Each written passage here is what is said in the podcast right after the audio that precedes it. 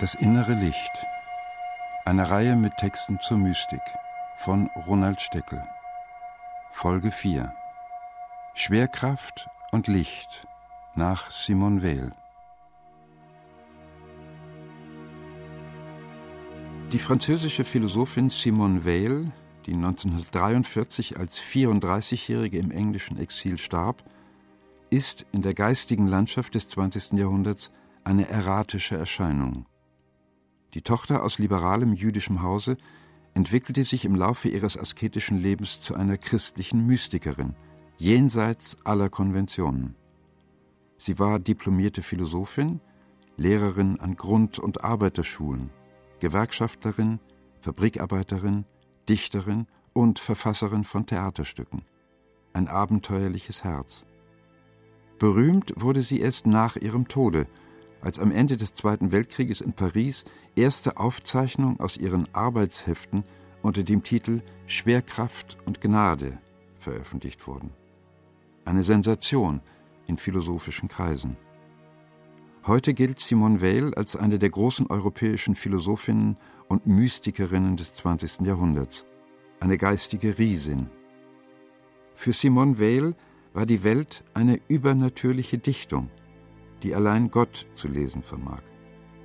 Heinrich Böll schrieb über sie, die Autorin liegt mir auf der Seele wie eine Prophetin. Es ist der Literat in mir, der Scheu vor ihr hat.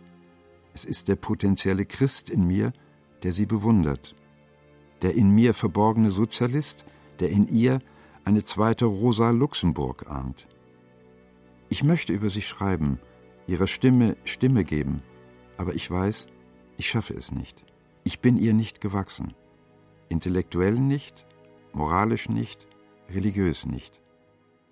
Was sie geschrieben hat, ist weit mehr als Literatur.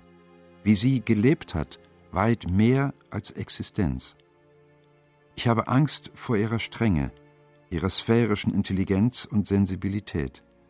Angst vor den Konsequenzen, die sie mir auferlegen würde, wenn ich ihr wirklich nahe käme.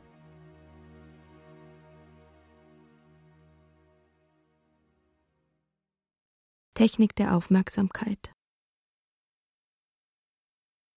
Um die Zikaden im Flug zu erlegen, genügt es, im ganzen Universum nichts als die Zikade zu sehen, auf die man zielt. Man kann sie nicht verfehlen.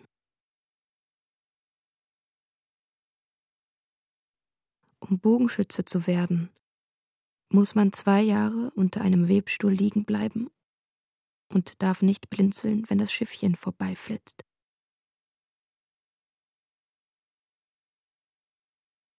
Drei Jahre lang eine Laus einen Seidenfaden hochklettern lassen, mit dem Blick gegen das Licht. Wenn sie größer als ein Wagenrad, als ein Berg erscheint, wenn sie die Sonne verdeckt, wenn man ihr Herz sieht, dann kann man schießen. Man wird sie mitten ins Herz treffen.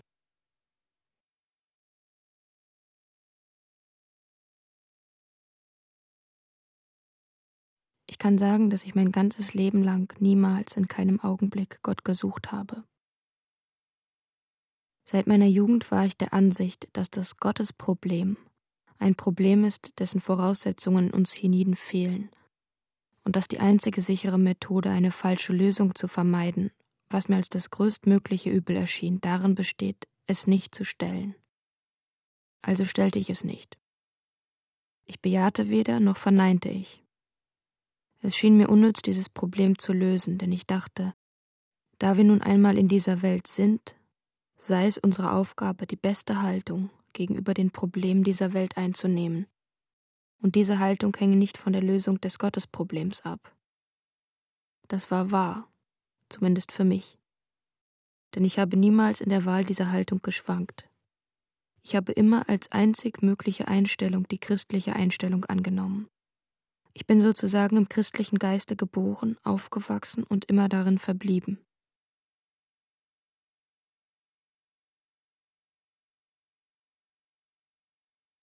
Wir erleben eine Epoche, die sich mit keiner früheren vergleichen lässt. Es genügt heute nicht, ein Heiliger zu sein, es bedarf der Heiligkeit, die der gegenwärtige Augenblick fordert, einer neuen Heiligkeit, wie sie es früher nie gegeben hat. Ein neuer Typus der Heiligkeit, das ist wie der Ausbruch eines innersten Quells, das ist eine Erfindung. Es ist beinahe so etwas wie eine neue Offenbarung des Weltalls und der menschlichen Bestimmung. Es ist die Freilegung eines weiten Bereiches von Wahrheit und Schönheit, der bis dahin unter einer dicken Staubschicht verborgen war. Hierzu bedarf es eines größeren Genies, als Archimedes es brauchte, um die Mechanik und die Physik zu erfinden. Eine neue Heiligkeit ist eine sehr viel wunderbarere Erfindung. Nur eine Art von Perversität kann die Freunde Gottes veranlassen, sich dessen zu berauben, dass sie Genie haben. Denn um einen Überreichtum an Genie zu empfangen, genügt es, dass sie es im Namen Christi von ihrem Vater erbitten. Dies ist wenigstens heutigen Tages eine berechtigte Bitte, denn sie ist notwendig. Ich glaube, dies ist in dieser Form oder in irgendeiner gleichwertigen heute die erste Bitte, die man alle Tage, alle Stunden tun sollte, wie ein hungriges Kind immer nach Brot verlangt. Die Welt bedarf der genialen Heiligen, wie eine Stadt, in der die Pest wütet, der Ärzte bedarf.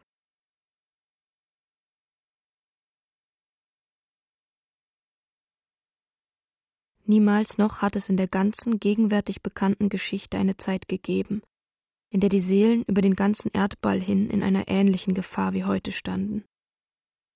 Es gilt nun abermals die eherne Schlange aufzurichten, damit jeder, der die Augen auf sie heftet, gerettet werde.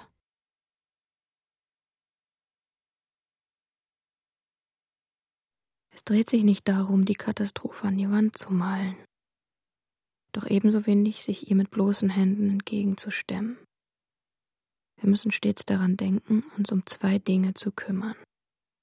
Erstens, uns retten. Das heißt nicht durchdrehen inmitten einer durchgedrehten Welt. Das ist schon viel. Zweitens, alles tun, was möglich ist für die Vorbereitung ohne Illusionen darüber, was unsere Anstrengungen bewirken können, da man nun mal ein Ziel haben muss. Was tun? Die Bestandsaufnahme der heutigen Zivilisation machen, die uns zugrunde richtet. Versuchen ganz genau die Falle aufzuzeigen, die den Menschen zum Sklaven seiner eigenen Schöpfung gemacht hat. Wo das Fehlen von Bewusstsein in das methodische Denken und Handeln eingedrungen ist. Die Flucht in die Wildnis ist eine bequeme Lösung. Man muss den ursprünglichen Bund zwischen Geist und Welt in der Zivilisation selbst wiederfinden, in der wir leben. Das ist übrigens eine Aufgabe, die unmöglich erfüllt werden kann. Und zwar wegen der Kürze des menschlichen Lebens und der Unmöglichkeit, mit anderen zusammenzuarbeiten oder Nachfolger zu finden.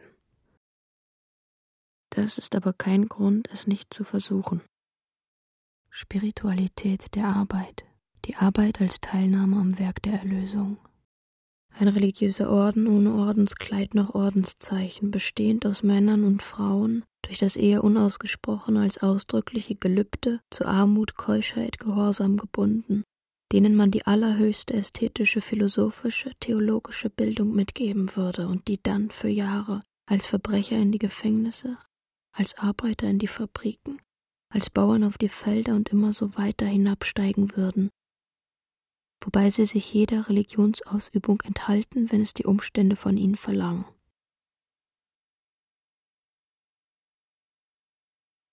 Der, welcher in allen Wesen wohnt und von allen Wesen verschieden ist, den die Wesen nicht erkennen, dessen Körper alle Wesen sind, der alle Wesen von innen lenkt, er ist dein Atman, der innere Lenker, der Unsterbliche.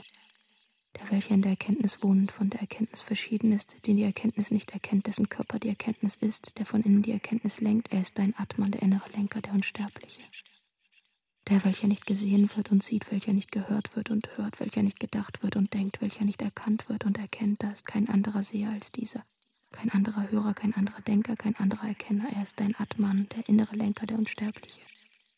Alles, was er nicht ist, alles, was anders ist, ist nichts als Verzweiflung.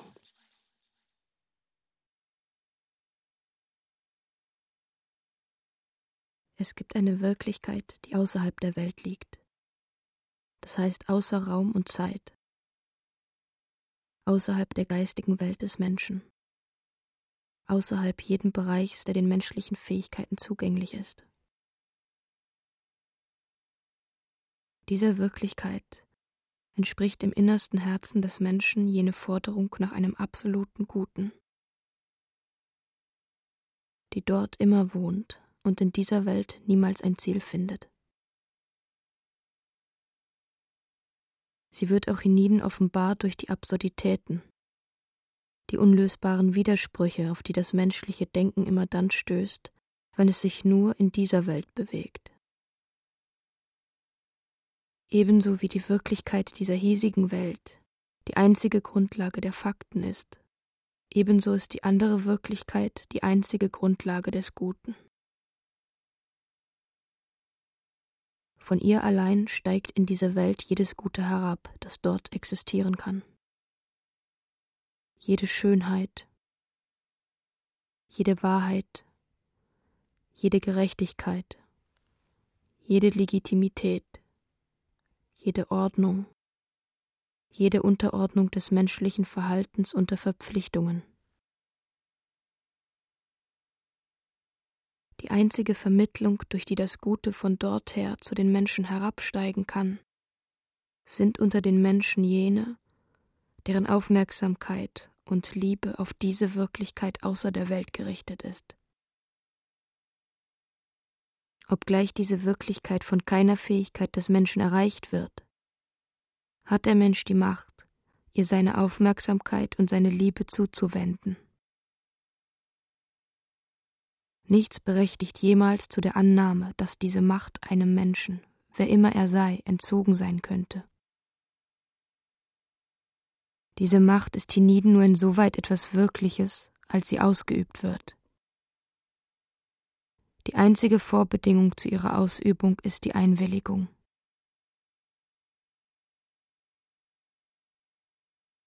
Wer immer tatsächlich einwilligt, seine Aufmerksamkeit und seine Liebe über die Welt hinaus, auf die alle menschlichen Fähigkeiten übersteigende Wirklichkeit zu richten. Dem wird auch das Gelingen zuteil. Früher oder später steigt dann Gutes auf ihn herab, das durch ihn hindurch auf seine Umgebung ausstrahlt. Die Forderung nach dem absoluten Guten, die im innersten Herzen wohnt, und die, wenn auch virtuelle Macht, Aufmerksamkeit und Liebe über die Welt hinauszurichten und von dort her Gutes zu empfangen, bilden zusammen ein Band, das ausnahmslos jeden Menschen mit der anderen Wirklichkeit verknüpft. Wer immer diese andere Wirklichkeit anerkennt, anerkennt auch dieses Band. Um seinetwillen gilt ihm jedes menschliche Wesen, ohne eine einzige Ausnahme als etwas Heiliges, vor dem er zur Ehrfurcht verpflichtet ist.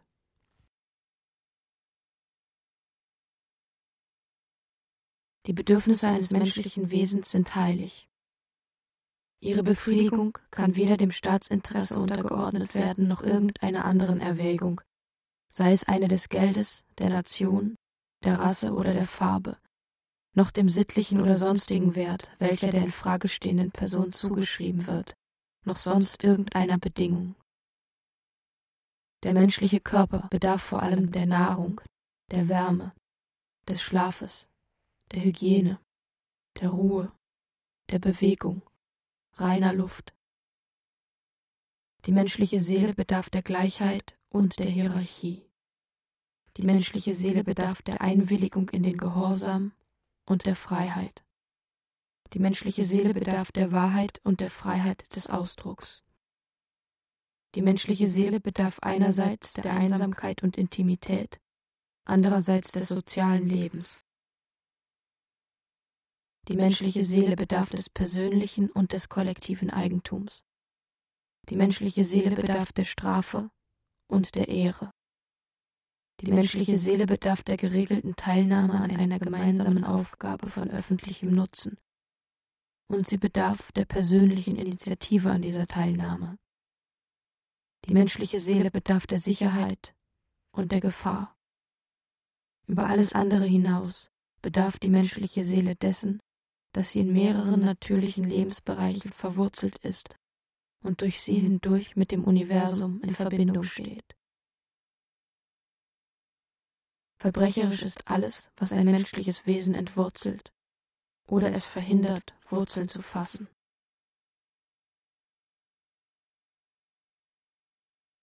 Sie sagen, ich bezahlte meine moralischen Qualitäten mit dem Misstrauen gegen mich selbst. Doch die Erklärung meiner Haltung mir selbst gegenüber, die eine Mischung von Verachtung, Hass und Abscheu ist, liegt auf einer niedrigen Stufe im Bereich der biologischen Mechanismen. Es ist körperlicher Schmerz. Seit zwölf Jahren haust in mir ein Schmerz, der am Zentralpunkt des Nervensystems sitzt an dem Verbindungspunkt zwischen Seele und Körper, der noch im Schlaf fortwährt und niemals auch nur eine Sekunde ausgesetzt hat. Zehn Jahre lang war er derart und von einem solchen Gefühl der Erschöpfung begleitet, dass oftmals die Anstrengungen meiner Aufmerksamkeit und meiner geistigen Arbeit von aller Hoffnung fast ebenso entblößt waren wie die eines zum Tode Verurteilten, der seine Hinrichtung für den anderen Morgen erwartet. Was mich aufrecht hielt, war der mit 14 Jahren erworbene Glaube, dass keine Anstrengung wirklicher Aufmerksamkeit jemals vergeblich ist, selbst wenn weder mittelbar noch unmittelbar je ein Resultat zu erblicken ist. All diese Zeit hindurch hatte selbst das Wort Gottes keine Stelle in meinen Gedanken.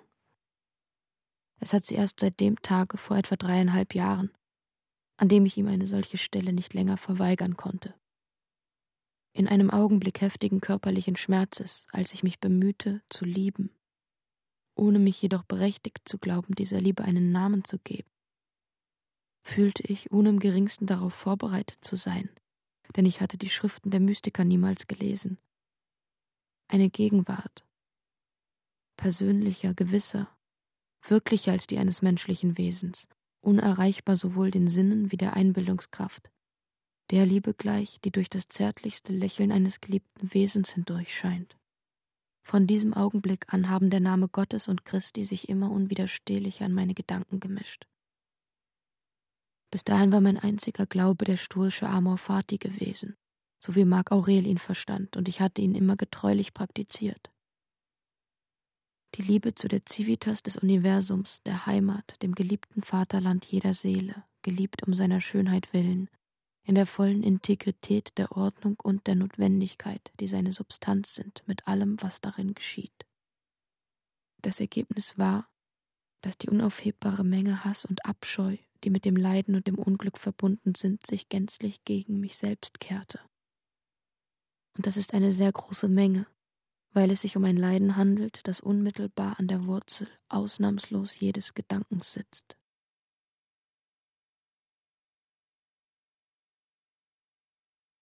Liste der Abbilder Christi. Prometheus, die mittlere Proportionale der griechischen Geometrie.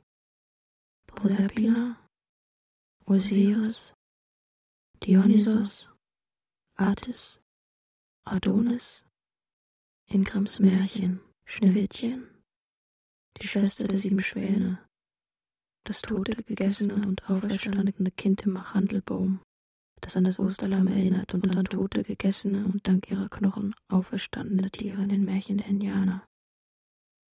Dirty Boy, Inkarnation der Sonne in einem Indianermärchen. Orest, Hippolyt, die Gerichte in der Politeia, die Weisheit im Phaedros, wenn die Weisheit sichtbar würde. Hiob, tot und auferstanden eine andere Fassung, die eherne Schlange, Zagreus identisch mit dem Mond.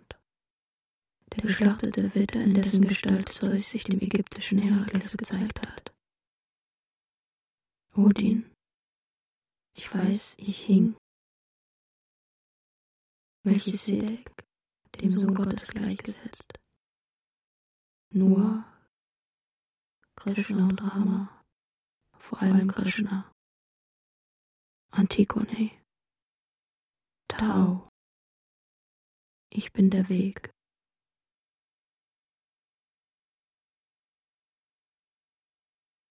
Die Bedingungen des modernen Lebens stören überall das Gleichgewicht von Geist und Körper im Denken und Handeln. In allem Handeln. Die Arbeit, der Kampf und die Liebe, die eine Wollust ist und außerdem ein Spiel. Und selbst das Gefühlsleben ist zwangsläufig davon beeinflusst. Wie man sie auch betrachtet, erdrückt die Zivilisation, in der wir leben, den menschlichen Körper. Der Geist und der Körper sind einander fremd geworden. Die Verbindung ist weg.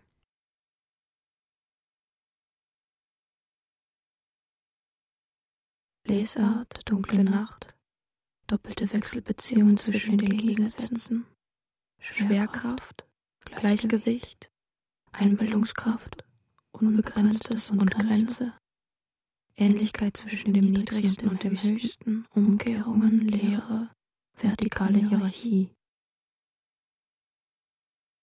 Du könntest dir nicht wünschen, in einer besseren Zeit geboren zu sein, als in dieser, in der man alles verloren hat. Unterwerfung der Mehrheit unter die Minderheit, fundamentale Tatsache fast jeder gesellschaftlichen Organisation. Massen von Sklaven, Massen von Enterbten, Massen von Untergebenen, Gehorsam, Revolte. Ausgestaltung der materiellen Umwelt mit Hilfe der Industrie. Die Gesellschaft als kollektives Wesen, das große Tier. Krieg ist Destruktion, nicht Produktion. Gehorsam und Befehl, Appelle an die Massen, Privilegienbeschützer. Historische Lehren, Massen unter dem Joch, einige wenige schwingen die Peitsche. Das Volk ist nicht unterworfen, obwohl es die Mehrheit ist, sondern weil es die Mehrheit ist. Das Ohnmachtsgefühl aufrechtzuerhalten ist der erste Paragraph einer geschickten Politik seitens der Herren den Unterschichten ein Gefühl ihres Wertes geben. Der Mythos Sowjetrusslands. Die historisch unvermeidliche Revolution. Eine Werteskala, die nicht von dieser Welt ist, ist ein Feind der die Gesellschaft beherrschenden Kräfte. Geld, Maschinenwesen, Algebra. Die drei Ungeheuer der gegenwärtigen Zivilisation. Vollständige Analogie. Der Mathematiker lebt in einer eigenen Welt, deren Gegenstände Zeichen sind. Das Verhältnis von Zeichen zu Bezeichnetem schwindet. Das Wechselspiel zwischen den Zeichen entwickelt sich durch sich selbst und für sich selbst. Und dieses Phänomen potenziert sich auch noch. Denn die Zunahme der Schwierigkeit erfordert Zeichen von Zeichen. Und auch da, darin besteht der Roboter. Der Geist, der vom Gewicht der Quantität überwältigt wird, hat kein anderes Kriterium mehr als die Leistungsfähigkeit. Denn man braucht doch eins. Da, wo der Geist, der Mensch, aufhört, Prinzip zu sein, hört er auch auf, ein Ziel zu sein, also in jedem kollektiven Werk.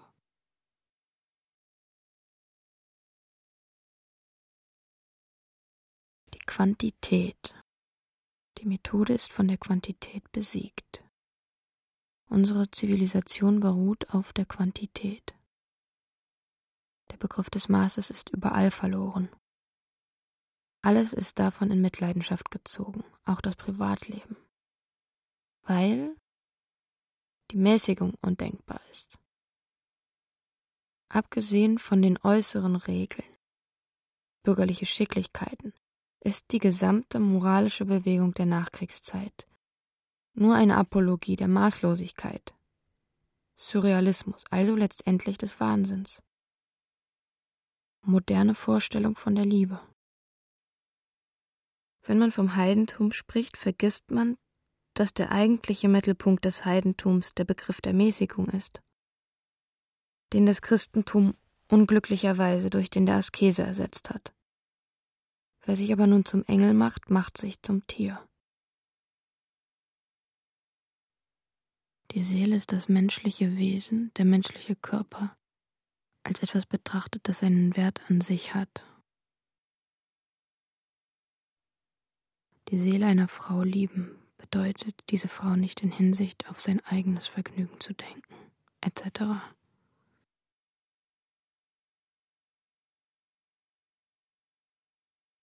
Offenbarung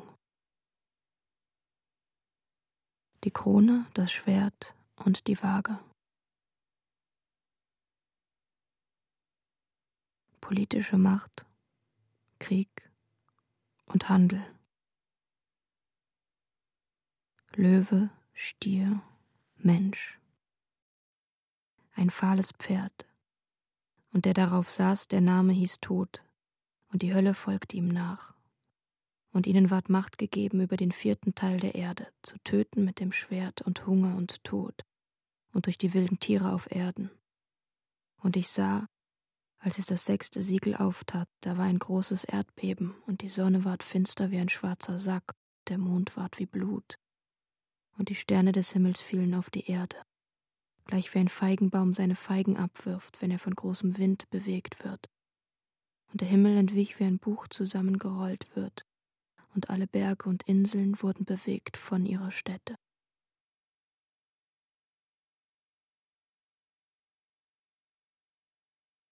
Gott selber kann Geschehenes nicht ungeschehen machen. Was wäre ein besserer Beweis dafür, dass die Schöpfung Abdankung ist? Was wäre eine größere Abdankung Gottes als die Zeit? Wir sind Verlassene in der Zeit.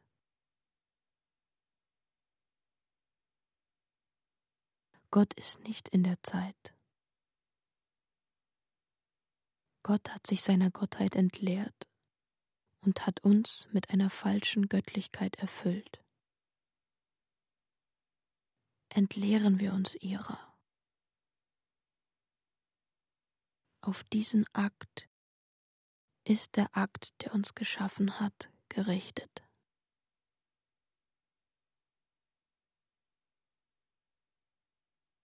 In diesem Augenblick erhält Gott mich durch seinen Schöpferwillen im Dasein damit ich darauf verzichte.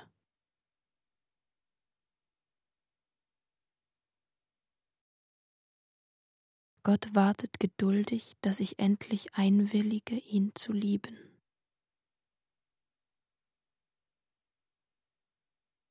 Gott wartet wie ein Bettler, der reglos und schweigend vor jemand steht, der ihm vielleicht ein Stück Brot geben wird.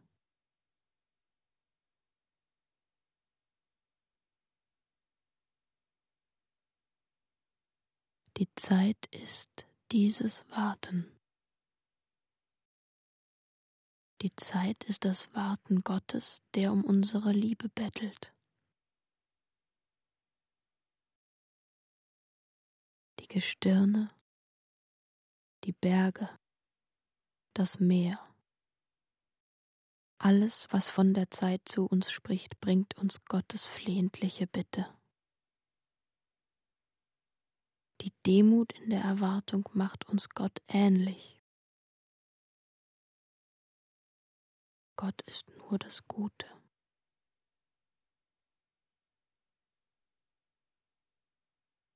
Darum steht er da und wartet schweigend.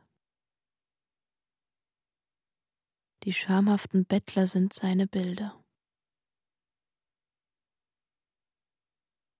Die Demut ist ein gewisses Verhältnis der Seele zur Zeit. Sie ist Hinnahme des Wartens. Gott hat uns in die Zeit hinein verlassen. Gott und die Menschheit sind wie ein Liebender und eine Geliebte, die einem Irrtum über den Ort des Stelldicheins erlegen sind. Jeder hat sich vor der Zeit eingefunden doch jeder an einer anderen Stelle.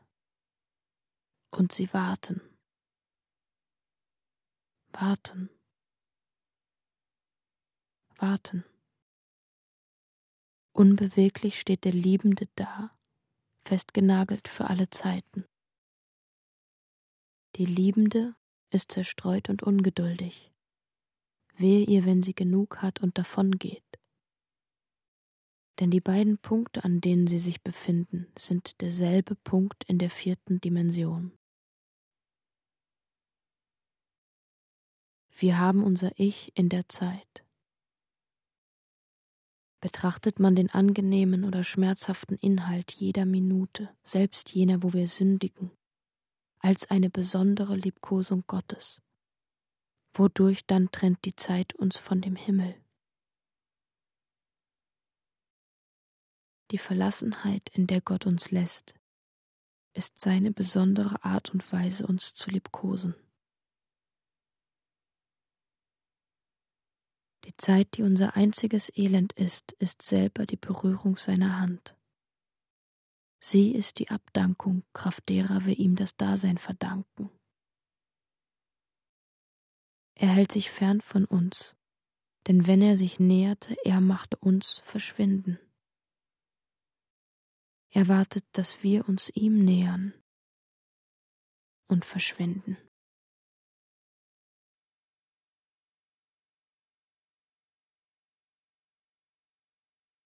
Als ich im letzten Sommer mit Thibon das Griechische trieb, hatte ich das Vaterunser auf Griechisch Wort für Wort mit ihm durchgenommen. Wir hatten uns versprochen, es auswendig zu lernen. Ich glaube, er hat es nicht getan. Auch ich nicht, wenigstens damals nicht. Als ich aber einige Wochen später im Evangelium blätterte, kam es mir in den Sinn, dass ich es, da ich es mir versprochen hatte und es recht sei, auch tun sollte. Ich tat es. Da hat die unendliche Süße dieses griechischen Textes mich derart ergriffen, dass ich einige Tage nicht umhin konnte, ihn mir unaufhörlich zu wiederholen. Eine Woche später begann ich mit der Weinlese. Ich sprach das Vaterunser auf Griechisch jeden Tag vor der Arbeit und im Weinberg habe ich es dann noch oftmals wiederholt. Seitdem habe ich mir als einzige Übung die Verpflichtung auferlegt, es jeden Morgen einmal mit unbedingter Aufmerksamkeit zu sprechen. Wenn meine Aufmerksamkeit unter dem Sprechen abirrt oder einschläft, und sei es auch nur im allergeringsten Grade, so fange ich wieder von vorne an, bis ich einmal eine völlige und reine Aufmerksamkeit erreicht habe dann kommt es wohl mitunter vor, dass ich es aus reinem Vergnügen noch einmal von vorne auf sage. Aber nur, wenn das Verlangen mich treibt. Die Kraft dieser Übung ist außerordentlich und überrascht mich jedes Mal. Denn obgleich ich sie jeden Tag erfahre, übertrifft sie jedes Mal meine Erwartung. Mitunter reißen schon die ersten Worte meinen Geist aus meinem Leib und versetzen ihn an einen Ort außerhalb des Raumes, wo es weder eine Perspektive noch einen Blickpunkt gibt. Der Raum tut sich auf. Die Unendlichkeit des gewöhnlichen Raumes unserer Wahrnehmung weicht einer Unendlichkeit zweiten oder manchmal auch dritten Grades. Gleichzeitig erfüllt diese Unendlichkeit der Unendlichkeit sich allenthalben mit Schweigen. Mit einem Schweigen, das nicht die Abwesenheit eines Klanges ist, sondern das der Gegenstand einer positiven Empfindung ist. Sehr viel positiver als die eines Klanges. Die Geräusche, wenn deren da sind, erreichen mich erst, nachdem sie durch dieses Schweigen hindurchgegangen sind. Mitunter ist auch während des Sprechens oder zu anderen Augenblicken Christus in Person anwesend, jedoch mit einer unendlich viel wirklicheren, durchdringenderen, klareren und liebevolleren Gegenwart als jenes erste Mal, da er mich ergriffen hat.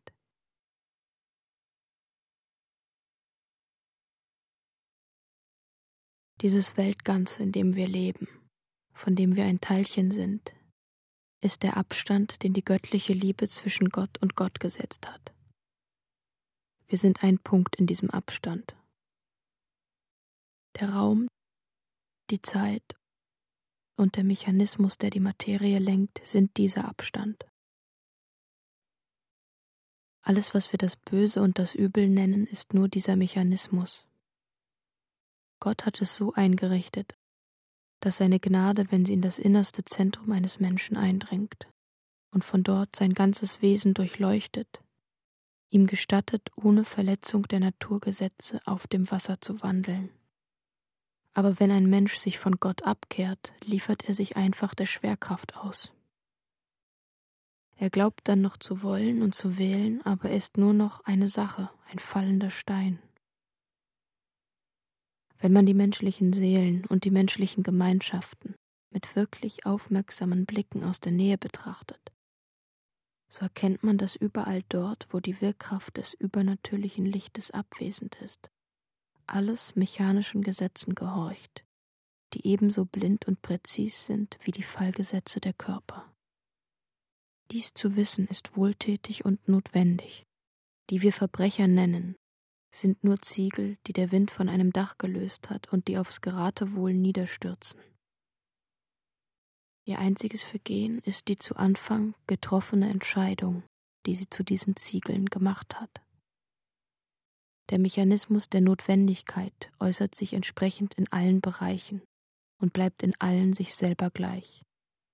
Im Bereich des rohen Stoffes, in der pflanzlichen Welt, im Tierreich, in den Völkern, in den Seelen. Von dem Punkt aus betrachtet, an dem wir uns befinden, unter unserem Gesichtswinkel ist ein völlig blindes Geschehen.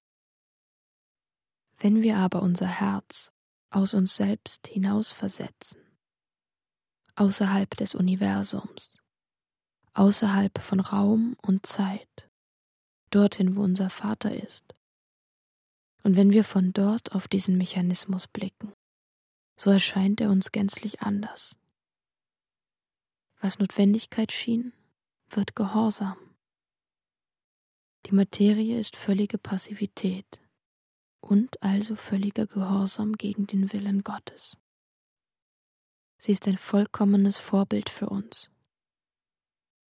Es kann kein anderes Sein geben als Gott und das, was Gott gehorcht.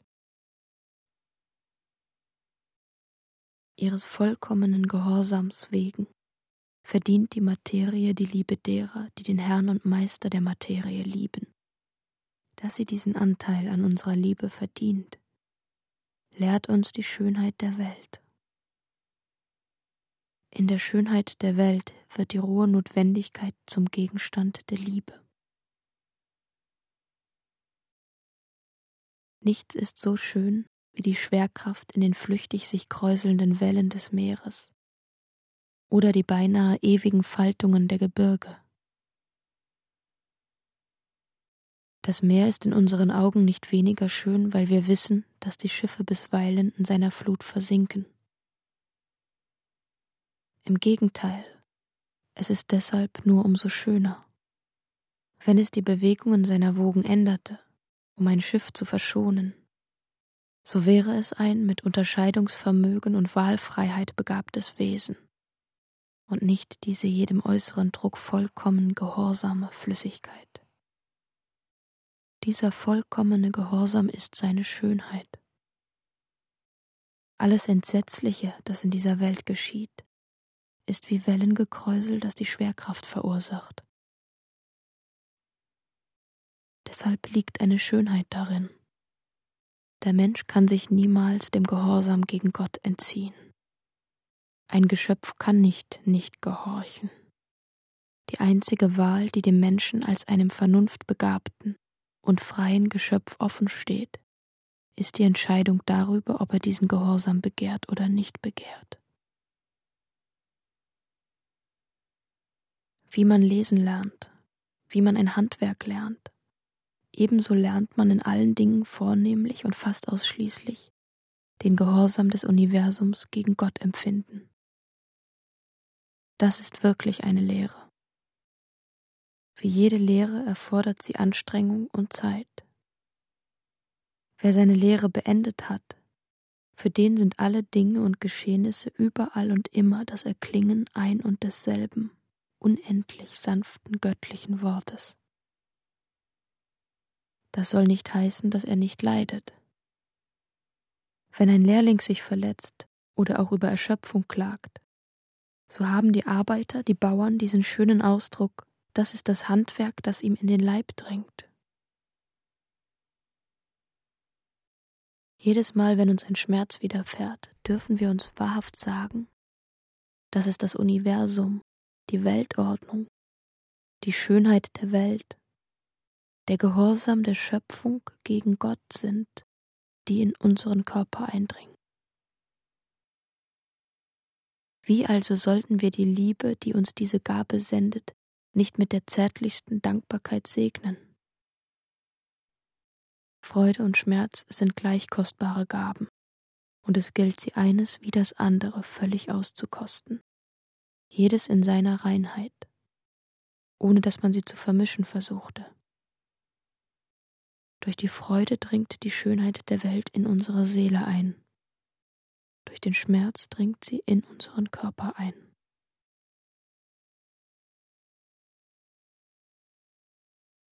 Wir bedürfen des Brotes. Wir sind Wesen, die ihre Energie fortwährend von außen hernehmen. Denn in dem Maße, in dem wir sie empfangen, verbrauchen wir sie in unseren Anstrengungen. Wird unsere Energie nicht täglich erneuert, werden wir kraftlos und unfähig, uns zu regen. Außer der eigentlichen Nahrung, im buchstäblichen Sinn des Wortes, sind alle Anreize Energiequellen für uns. Das Geld, die Beförderung, das Ansehen, die Auszeichnungen, die Berühmtheit, die Macht, die Wesen, die wir lieben, alles, was uns zum Handeln befähigt, ist wie Brot. Dringt eine dieser Verhaftungen tief genug in uns ein, bis zu den Lebenswurzeln unserer fleischlichen Existenz, so kann die Entbehrung uns zerbrechen und sogar den Tod herbeiführen. Man nennt dies vor Kummer Sterben, das gleicht dem Hungertod. All diese Gegenstände der Verhaftung stellen zusammen mit der eigentlichen Nahrung unser irdisches Brot dar. Es hängt völlig von den Umständen ab, ob es uns gewährt wird oder versagt bleibt. Und was die Umstände betrifft, sollen wir nichts erbitten, außer dass sie dem Willen Gottes gemäß seien. Wir sollen das irdische Brot nicht erbitten. Es gibt eine transzendente Energie, deren Quell im Himmel entspringt, die in uns einströmt, sobald wir es begehren. Dies ist wirklich unsere Energie. Sie vollbringt Taten durch unsere Seele und unseren Leib. Diese Nahrung sollen wir erbitten. Das Brot Brot, das vom Himmel herabgekommen ist. Das wahre Brot des Himmels. Ich bin das Brot des Lebens. Ich bin das Brot, das vom Himmel herabgekommen ist. Ich bin das Brot des Lebens. Hier ist das Brot, das vom Himmel herabgekommen ist. Ich bin das lebendige Brot, das vom Himmel herabgekommen ist. Wenn einer von diesem Brot isst, wird er für immer leben, und das Brot, das ich gebe, ist mein Fleisch für das Leben der Welt. Mein Fleisch ist eine wahre Nahrung und mein Blut ist ein wahres Getränk. Dies ist das Brot, das vom Himmel herabgekommen ist. Vier Zeugnisse für die göttliche Barmherzigkeit hier unten. Die Gunstbezeugungen Gottes gegenüber den Menschen, die fähig sind zur Betrachtung. Die Ausstrahlung dieser Menschen und ihr Mitgefühl, welches das göttliche Mitgefühl in ihnen ist die Schönheit der Welt. Das vierte Zeugnis ist die vollständige Abwesenheit von Barmherzigkeit.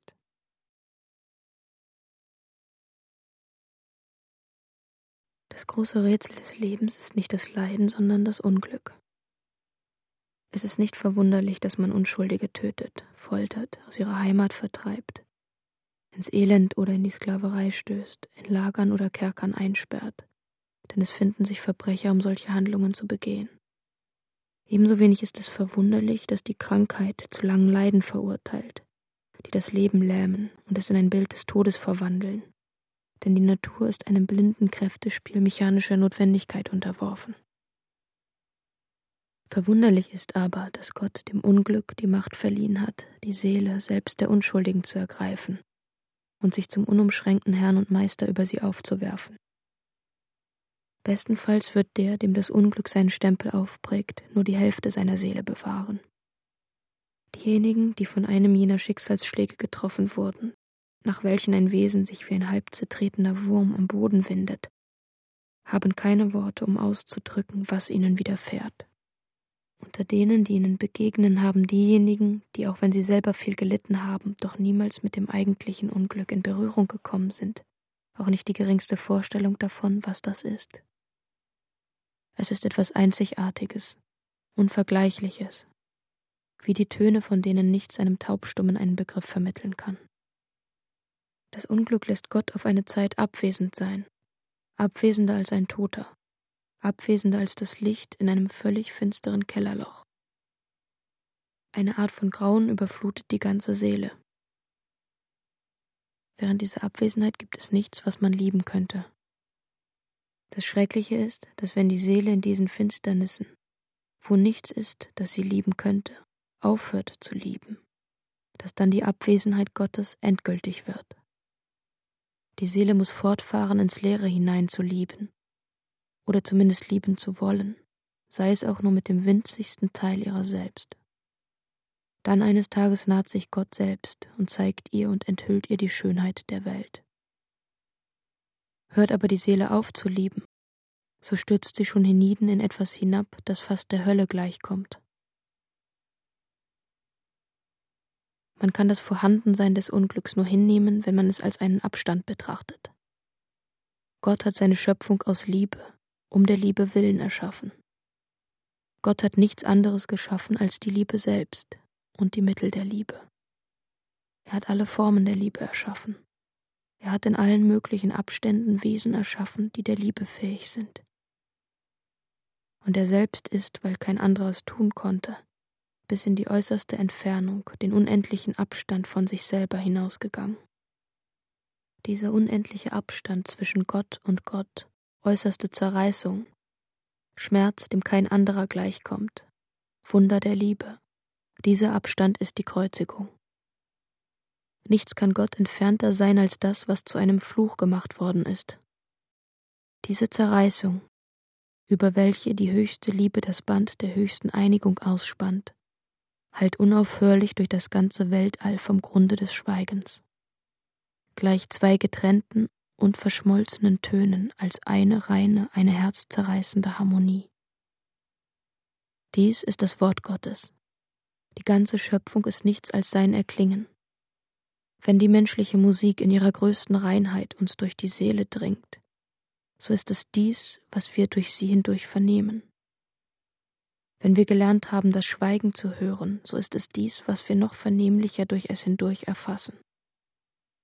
Die in der Liebe ausdauern, hören diesen Ton auf dem tiefsten Grunde ihrer Verlorenheit, wohin das Unglück sie hinabgestoßen. Von diesem Augenblick an sind sie allen Zweifeln enthoben.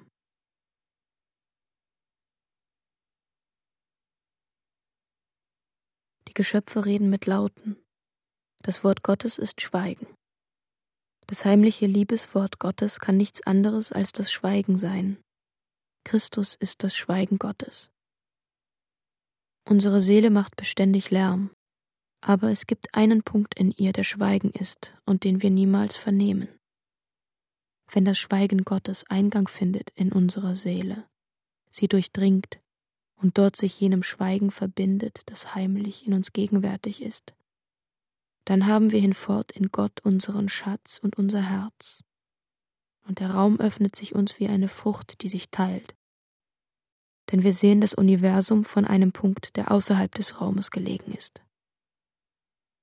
Es gibt nur zwei mögliche Wege, dass dies geschieht, unter Ausschluss jedes anderen.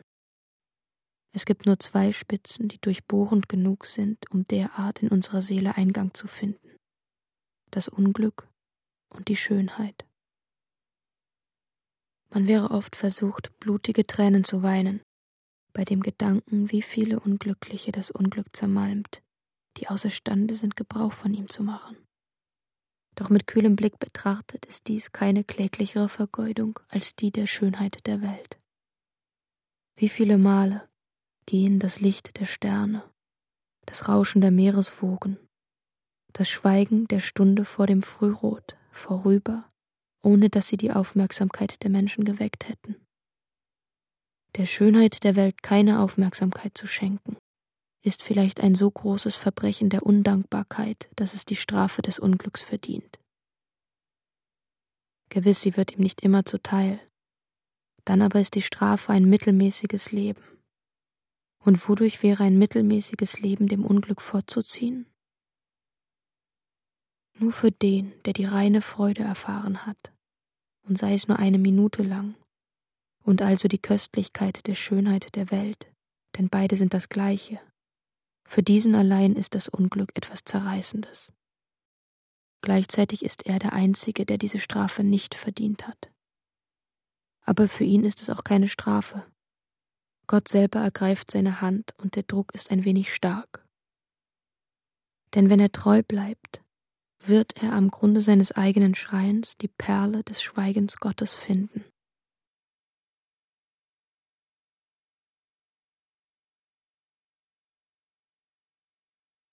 Als sie sich auftat, ließ die Pforte eine so große Stille hindurch, dass kein Garten erschien und auch keine Blüte. Nur der unendliche Raum aus Leere und Licht war mit einem Mal vollkommen da. Er füllte das Herz und wusch die Augen, fast erblindet unter dem Staub.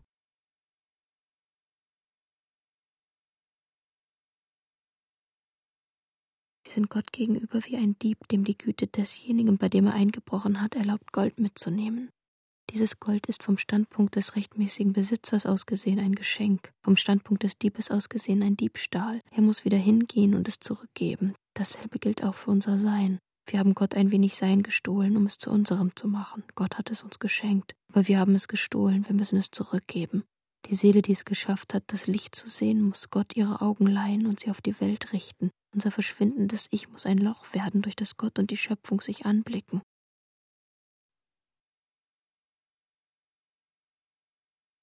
Alles, was ich sehe, höre, atme, berühre, esse, alle Wesen, denen ich begegne, alles das beraube ich der Berührung mit Gott und ich beraube Gott der Berührung mit alledem in dem Maße, wie etwas in mir Ich sagt.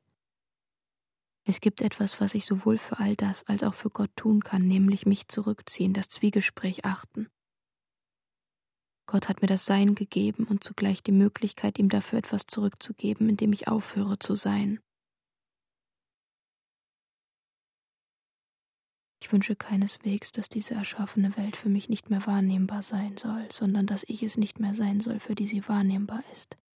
Mir kann sie ihr Geheimnis, das zu hoch ist, nicht sagen. Ich muss verschwinden und Schöpfung und Schöpfer werden ihre Geheimnisse austauschen.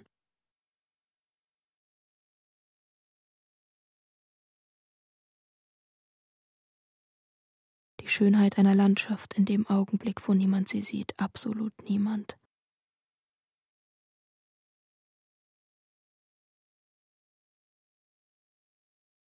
Eine Landschaft so zu sehen, wie sie ist, wenn ich nicht darin bin.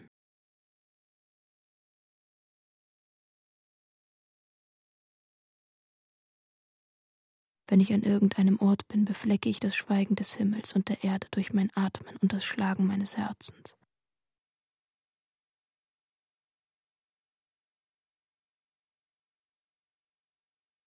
Nicht ich soll Gott lieben, Gott soll sich durch mich lieben.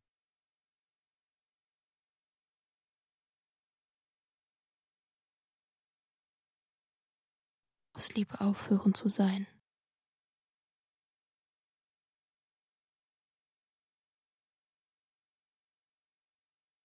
Ja, sind sie da im Herzen, die göttlichen Feuer.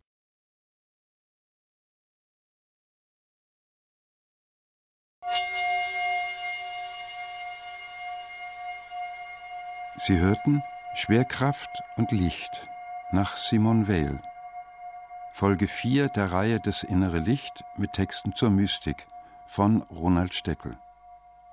Es sprach Julia Jentsch. Realisation und Regie Ronald Steckel. Ton Peter Keins. Redaktion Regine Arem. Eine Koproduktion des Rundfunk Berlin-Brandenburg mit dem Westdeutschen Rundfunk 2007